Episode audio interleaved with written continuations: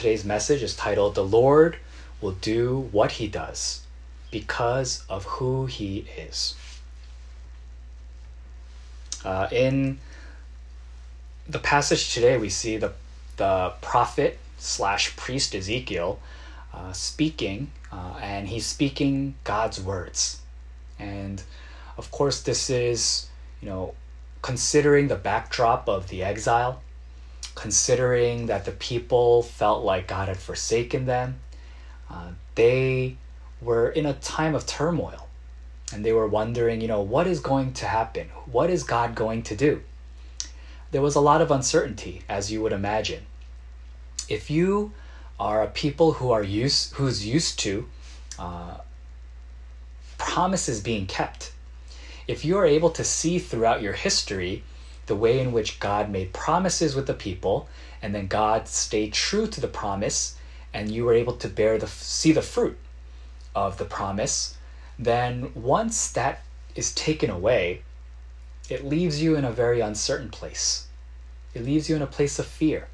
It makes you go, Where is God? What is He doing? Why is He doing this? And that's the backdrop of today's passage.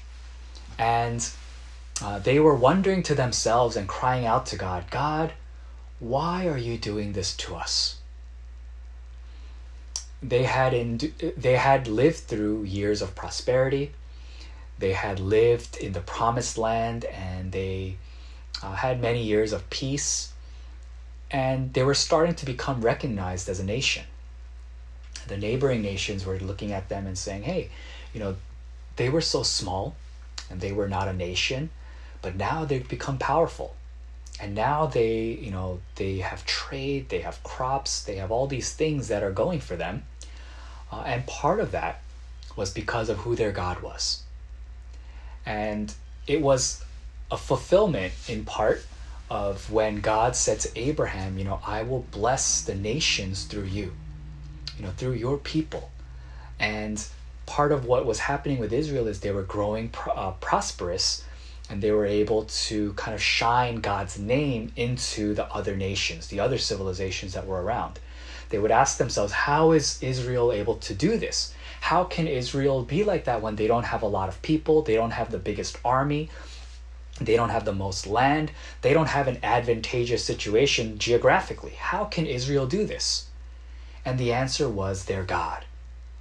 You see, that's what the prosperity was for to make God's name known to make God's name great among the nations, among the lands, that the other nations would see what was happening to Israel and that they too would turn to God, that they too would see the great God of Israel and realize our gods are false gods, our gods are fake gods. The real God is the God of Israel. And so that was one of the promises that, was made through the line of Abraham that the nations would be made great, the nations would be blessed through the people of Israel. And that was kind of coming to fruition.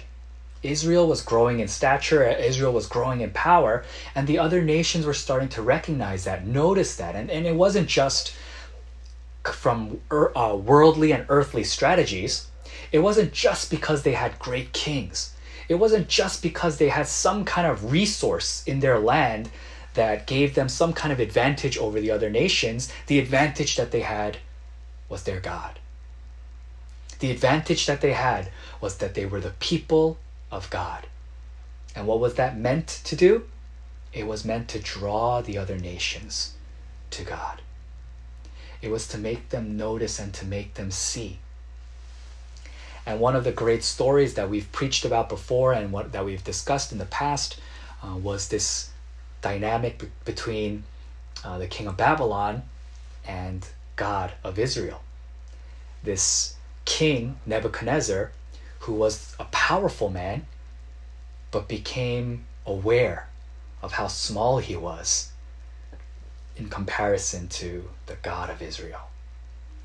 We did a sermon series on that. If you missed it, and if you want, if you're interested, then you can go check out the the podcast or the, the sermons that are up on our webpage. Uh, but it's something that as Israel was growing, so too was the name and the renown and the glory of God. And in a sense, that's kind of the way and the pattern that was supposed to happen. When, pe- when the people were taken out of Egypt and they were going to the promised land, part of the deal, part of the promise was that God was doing that for his name's sake, so that the nations would know, so that others would know who God is and what he had done. And that's why we've preached in the past few weeks how important it is that we remember that, that we speak that, that we teach that. Because it's not about the immense effort that the people had to go through in the wilderness. It isn't about their determination or their decision to improve and to become, you know, a different people. It wasn't really about the people. It was about God and his name, his reputation among the land. And through that deliverance, through God's intervention, the other nations would see and recognize God. Perhaps put down their idols. Israel was the example. They were the people of God, God's chosen people. This is what it means to be in covenant with God.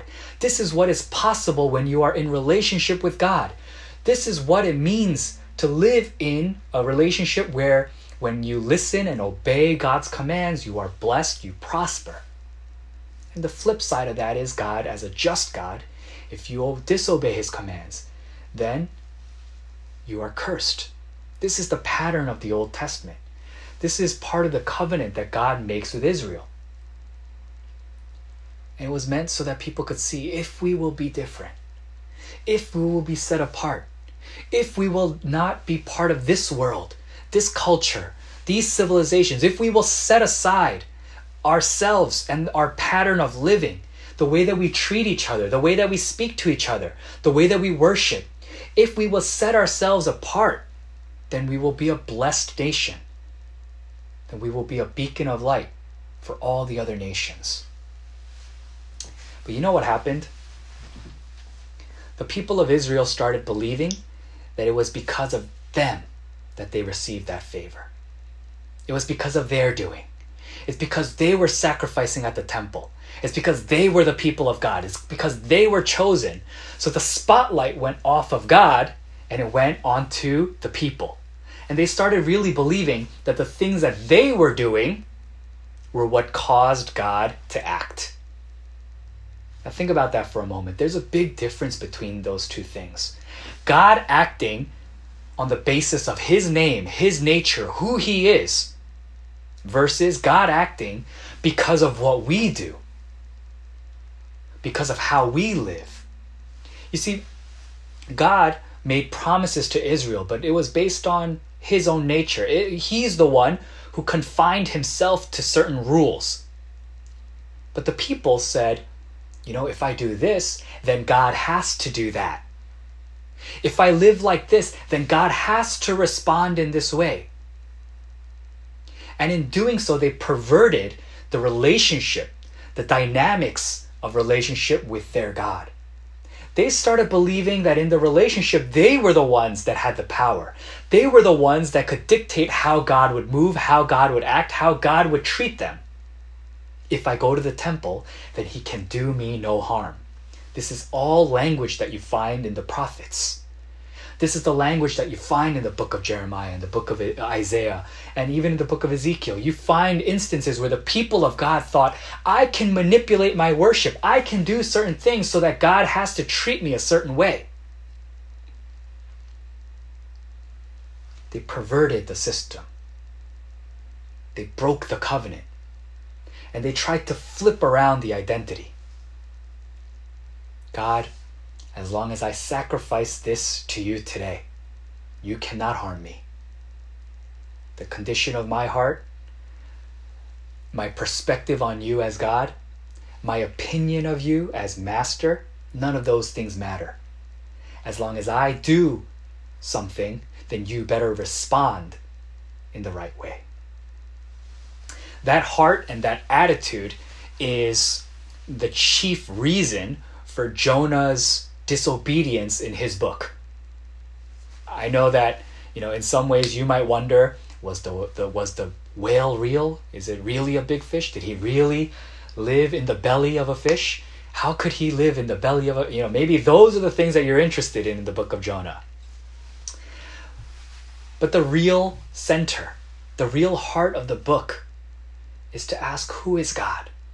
Because in the relationship between God and his people, suddenly you hear this prophet that says, you know what? The decision that you're making is not right in my heart.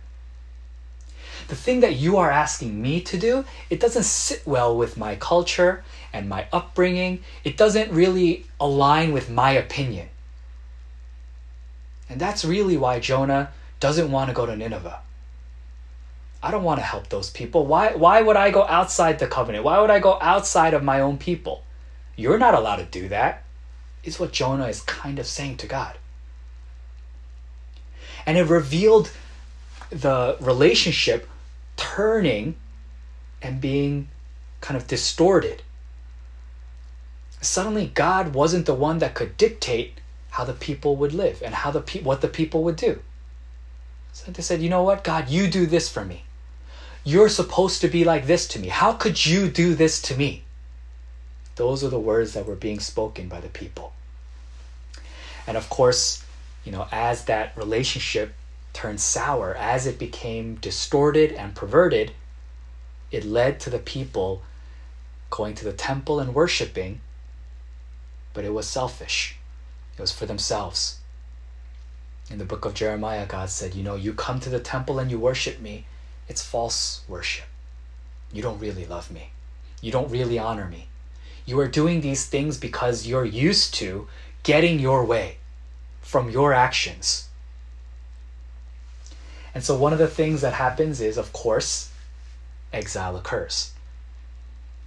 And exile was God's way of saying, Let me remind you who brought you into this land. Let me remind you why you have these nice things. Let me remind you why you had prosperity, why you had health, why the crops grew, why you were able to establish yourself as a nation. And the people of God thought it's because we are good. It's because we are smart. It's because we have strategy. It's because we made clever deals with the, with the uh, civilizations around us. And God said, No, it was because of me. You have what you have because of me. You are who you are because of me. I'm the one that took you out of Egypt. It was by my hand that you were delivered out of Egypt and brought to the promised land. Who fed you? Who gave you water? Who allowed you to have the strength to be sustained? Who provided the pillar of, of cloud and the pillar of fire that led you every step of the way into the promised land? And from that point till now, who is the one who sustained you through all of your history? Not the great leaders, not because of great decisions made, uh, you know, by the king's court, not because uh, the priest, the priestly clan was so pure, not because of those things, because of me, because I am God, because I am a God who is merciful, who delivered you, who chose to lead you to the promised land. But the people forgot that.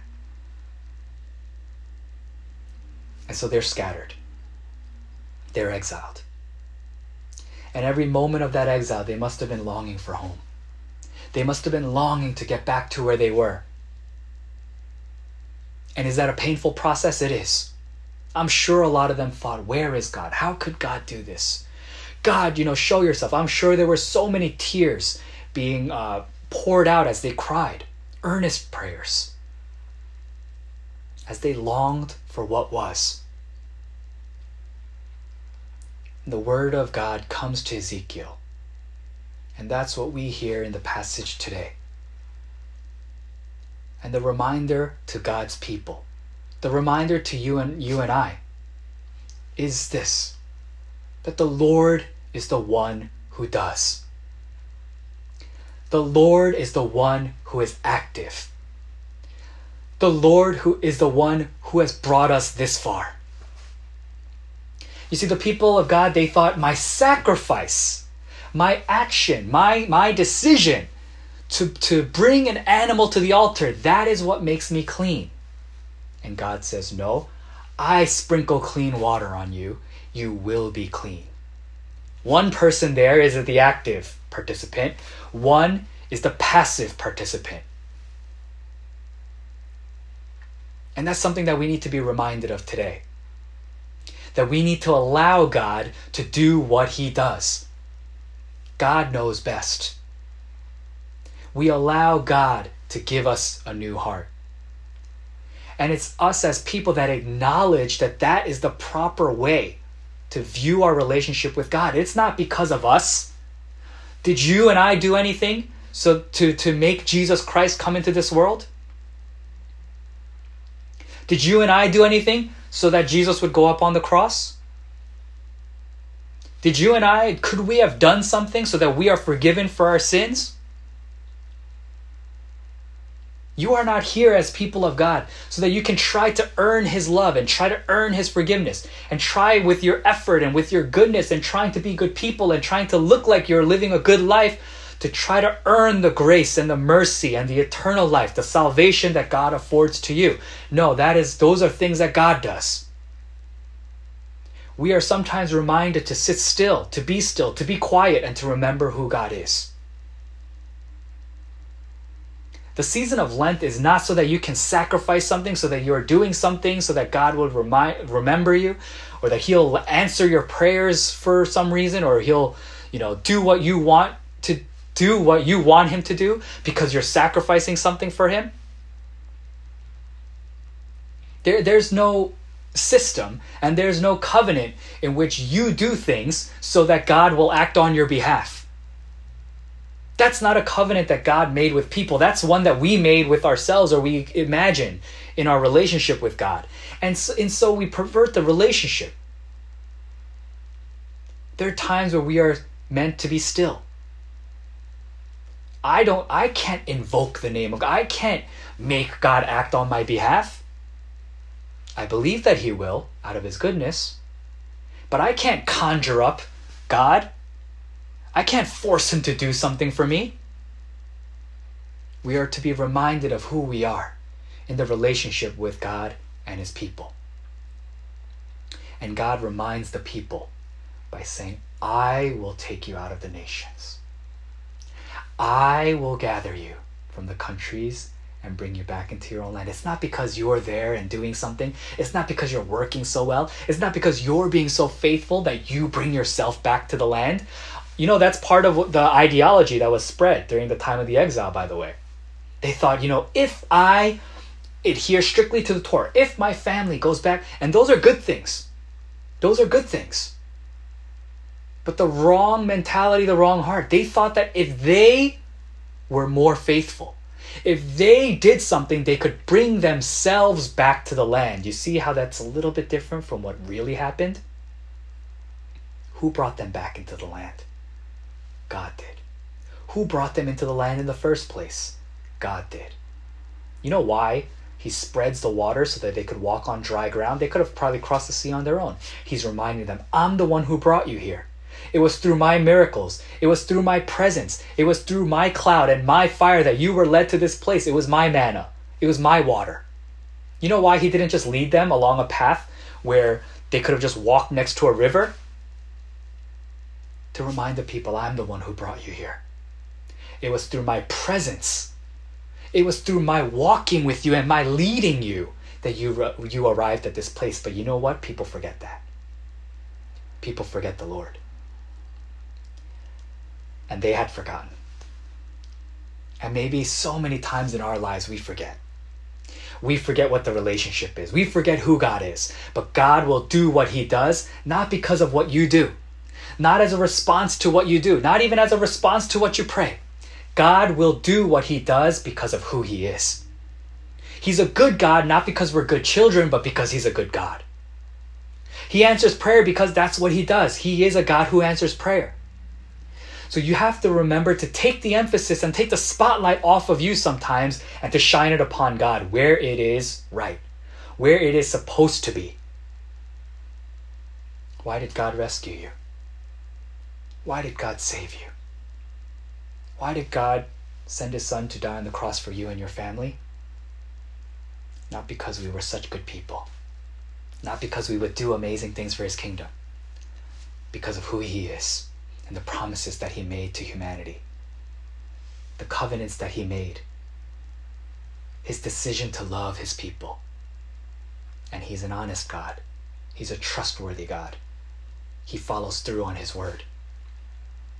And so when we see the passage in Ezekiel, he says, I will be the one to take you out of the nations. I will gather you. I will sprinkle you clean. You are not cleaning yourselves. You are not making yourself clean with your sacrifice. I will sprinkle you clean. And you know what God is saying? It will be my responsibility to have my people come back to me.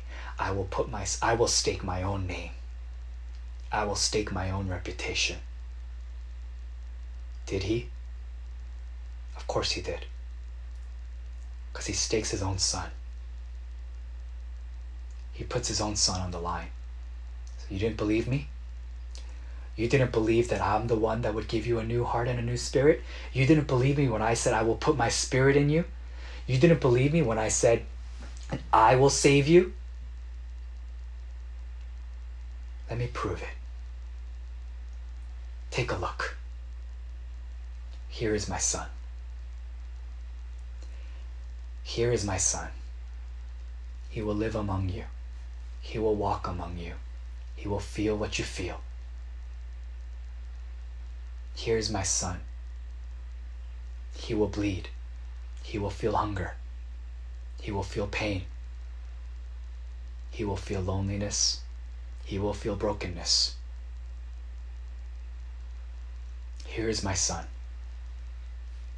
Take a look at him up on the cross with a thorn with a crown of thorns on his head with nails pierced in his hands and nail pierced through his feet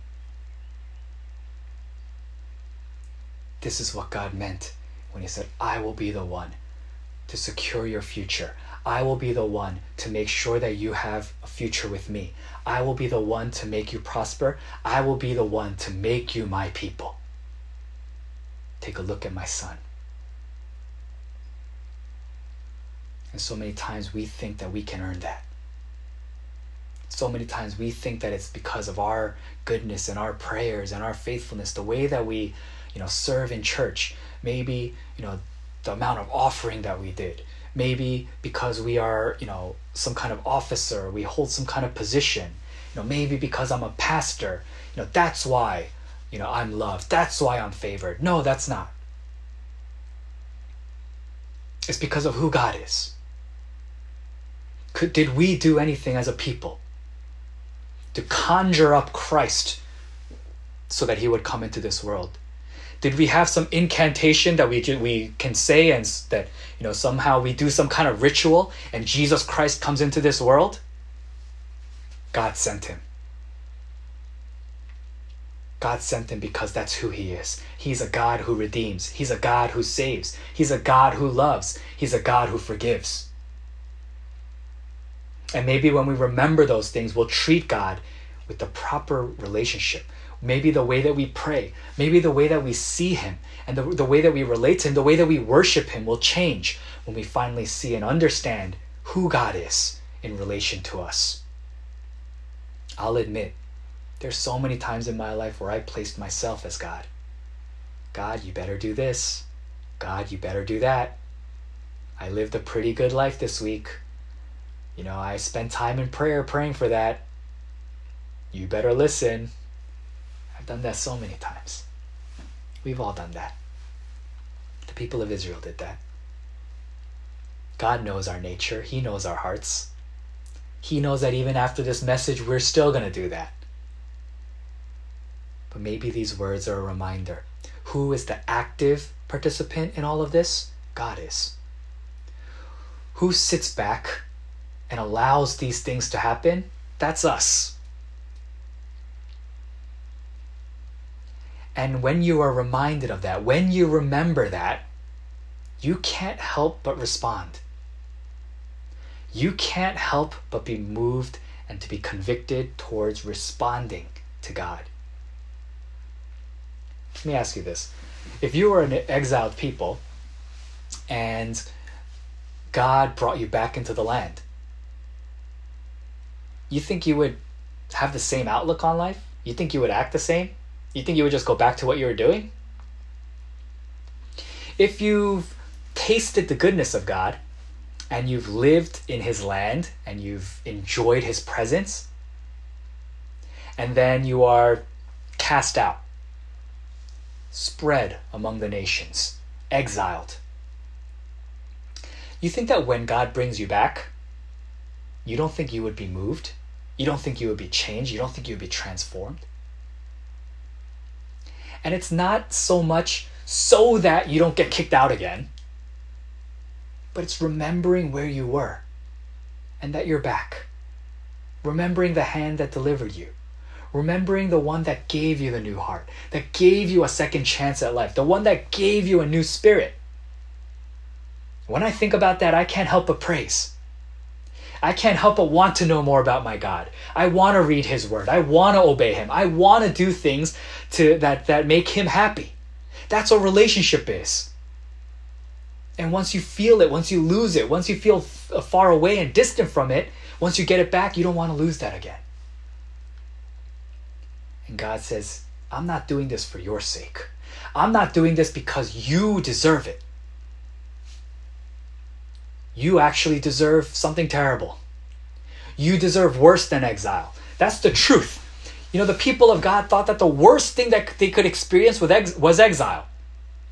This is the worst thing. No. They deserved worse. And when they were saying to themselves, How could God do this to me? You know what the truth was?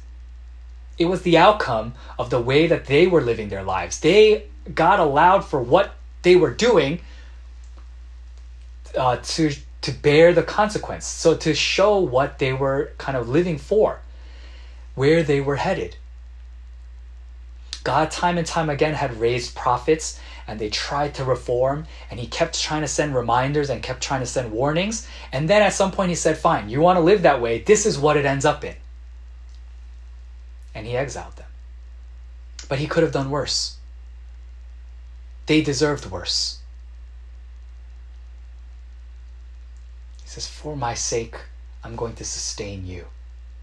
So the people will know that you are my people and that I am God, that I am the one true God. Israel thought it was because of their chosen identity, that they were a special people. And you know what the danger of that is? Is when you believe yourself to be special, you start acting special. You start expecting special treatment you start expecting things to work out for you and to happen for you just because you're a special person. In this relationship, the special one was God. He chose the people of Israel. And he was reminding them in this relationship, it's not because of you that you were sustained. It's not because of you that you were prospering. Because of me as God. And he says, For my name's sake, for my reputation, I will bring you back. And I will do these things. And I will make sure to secure your future. And part of what I preached in the Sunday school sermon this morning was to remember who is the shepherd, who is the sheep.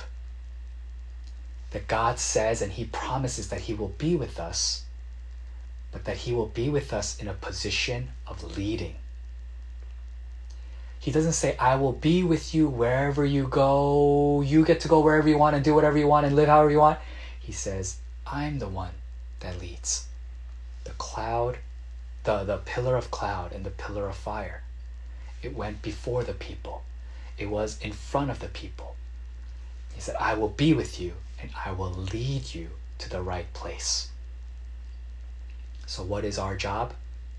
Our job as the people of God is to follow, is to trust, is to allow God to work out who He is and what He does in your life. And to not fight against it, to not be stiff necked and stubborn people and say, No, God, that's not right, that's not what you do, is to put yourself and your heart in the right posture. I'm going to clean myself. I'm going to make myself righteous. I'm going to make myself great. No. God, do with my life what you will. You make me clean. You are the one who calls me righteous. You are the one who extends grace to me. And we accept the new heart. God, I receive your spirit. God, create in me a clean heart. You do the act of cleaning me. And one of the things that we do in our service is confessional prayer. Is it the confessional prayer that makes you clean?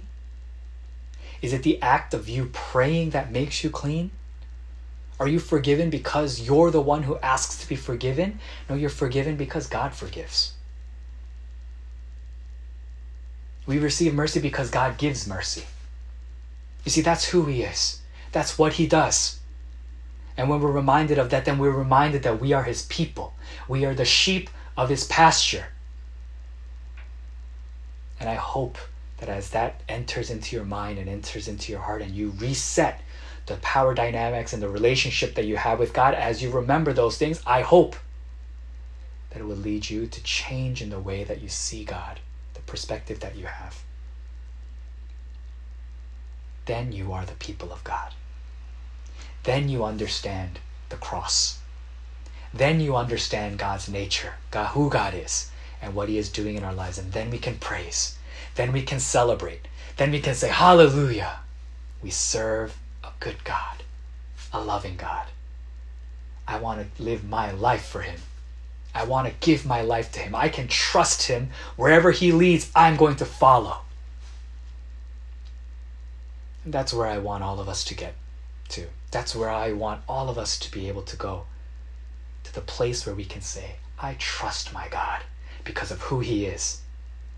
And I'm thankful that He doesn't do things according to what I do, but He does things according to His reputation, His name, His nature, who He is.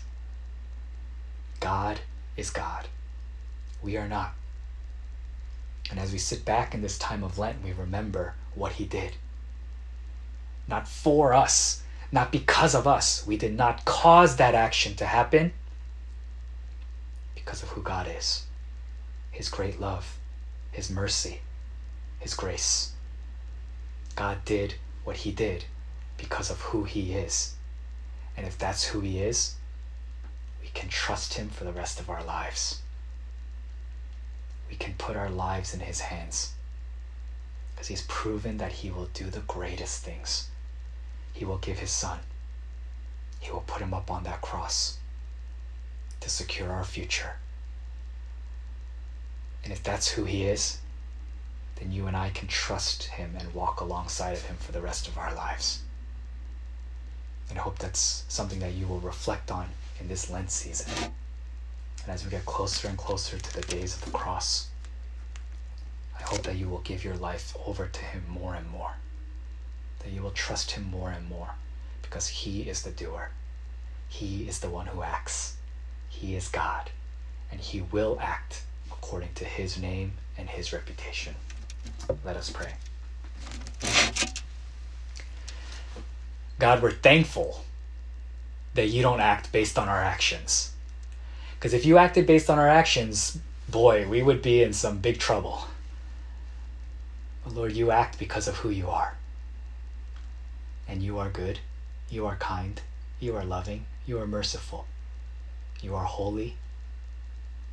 And so, as we remember those things, may we lift our eyes up to you, declare that you are God and that we are not, and submit ourselves to your word once again. To be reminded of your grace and your goodness, that we do not have power over you, but as your children, we are so glad to be within your household. And so, Lord, help us to live and act as your children in this world. We thank you, God, for this word.